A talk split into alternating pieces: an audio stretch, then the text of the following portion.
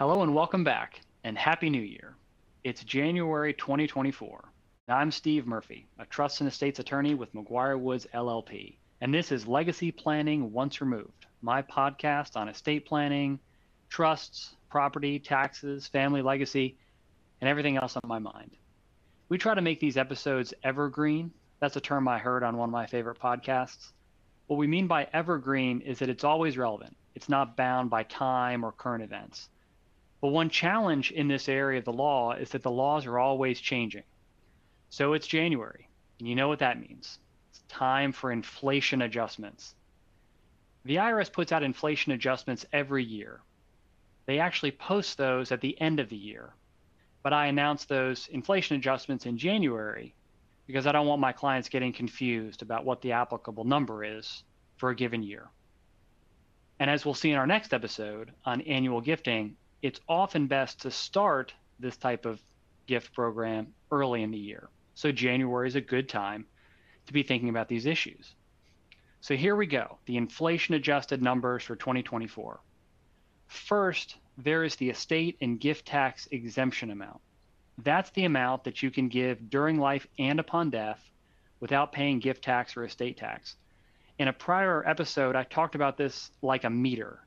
Each year, as there are changes in the law or inflation adjustments, you might get more exemption, and that meter goes up. And then as you make lifetime gifts that use exemption, that meter goes down.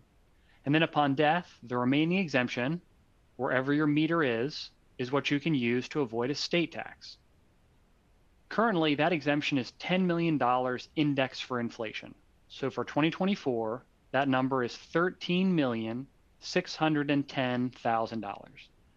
Remember that this number is per individual. So spouses essentially have double the exemption through coordinated gifting or a process called gift splitting or a process called portability. And all those are the subject of other episodes.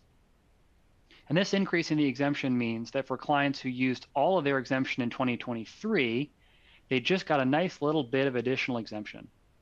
So if they want to make gifts, and that's a big if, as we've talked about on these episodes, and if that gift is dependent on their goals and gifting program, which again, we'll talk about a lot more here on Once Removed, then they can make that extra gift as of January 1 without paying gift tax. So in sum, the estate and gift tax exemption for 2024 is $13,610,000. Keep in mind also that at the end of 2025, which is just next year, this exemption is scheduled to be cut in half to $5 million indexed for inflation. That will happen unless the law is changed. So keep a lookout for changes in the law over the next two years. Second, there is a GST tax exemption amount. For gifts to grandchildren and other beneficiaries more than one generation below you, that's the amount that can be used to shelter gifts from generation skipping transfer tax. That's a separate type of tax, which we've talked about on a, another episode. That's a separate meter for the GST tax exemption, but it's the same starting point that is for 2024, that exemption amount is $13,610,000. And that number is also scheduled to be cut in half by the end of 2025.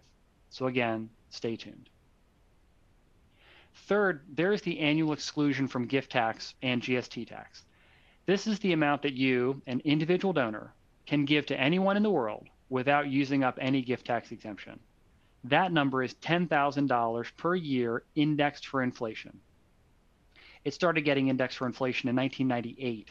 That's just an example of how much these laws change. And that number is indexed in increments of $1,000. So for 2024, that annual exclusion amount is $18,000. That's the base number. You can give that to, for example, a child and his or her spouse and his or her children, etc. So that could be $18,000 per person per donee, but you can make multiple annual exclusion gifts. Fourth, there's the amount of taxable income where a trust or estate reaches the highest marginal tax rate. We've talked about that before on another episode about fiduciary income tax. This adjustment isn't that big a deal for my clients. The overall point remains the same that trusts and estates reach the highest marginal tax rate very early at a low level of income. For 2024, that number is $15,200. For income over that amount, the trust or estate pays the highest marginal tax rate, and there are certain other implications too. Fifth, here's an interesting adjustment.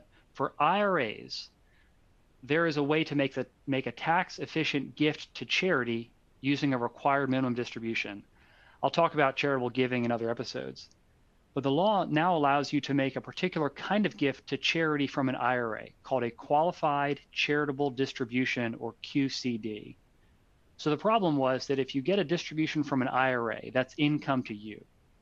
Then if you turn around and give that to charity, you get an income tax deduction. But because of percentage and other limitations on how much you can deduct, you might still wind up with taxable income. So the law allows for this QCD. It allows you to make that lifetime gift directly to charity instead of receiving it from your IRA, then giving it to charity. The QCD amount is indexed for inflation starting this year in 2024. So that number is now one $105,000. There are other inflation adjustments that I uh, talk about in my more in-depth presentations like the calculation of the deferral of estate tax under Section 6166 and the marital deduction for non US citizen spouses, but I think we've had enough. I know I like to leave you with some thought exercises or homework, but in this case, I guess it's this. As we start the new year, it's a great time to think about ways to transfer wealth and to transfer that legacy. But taxes aren't the only problem we're solving for. And this isn't just a math problem. But then again, taxes are one of the problems we solve for. And sometimes there is a math element to this problem. So as you sit down to talk to your advisors about goals and as you build out and start to carry out that program, keep these numbers and their changes in mind.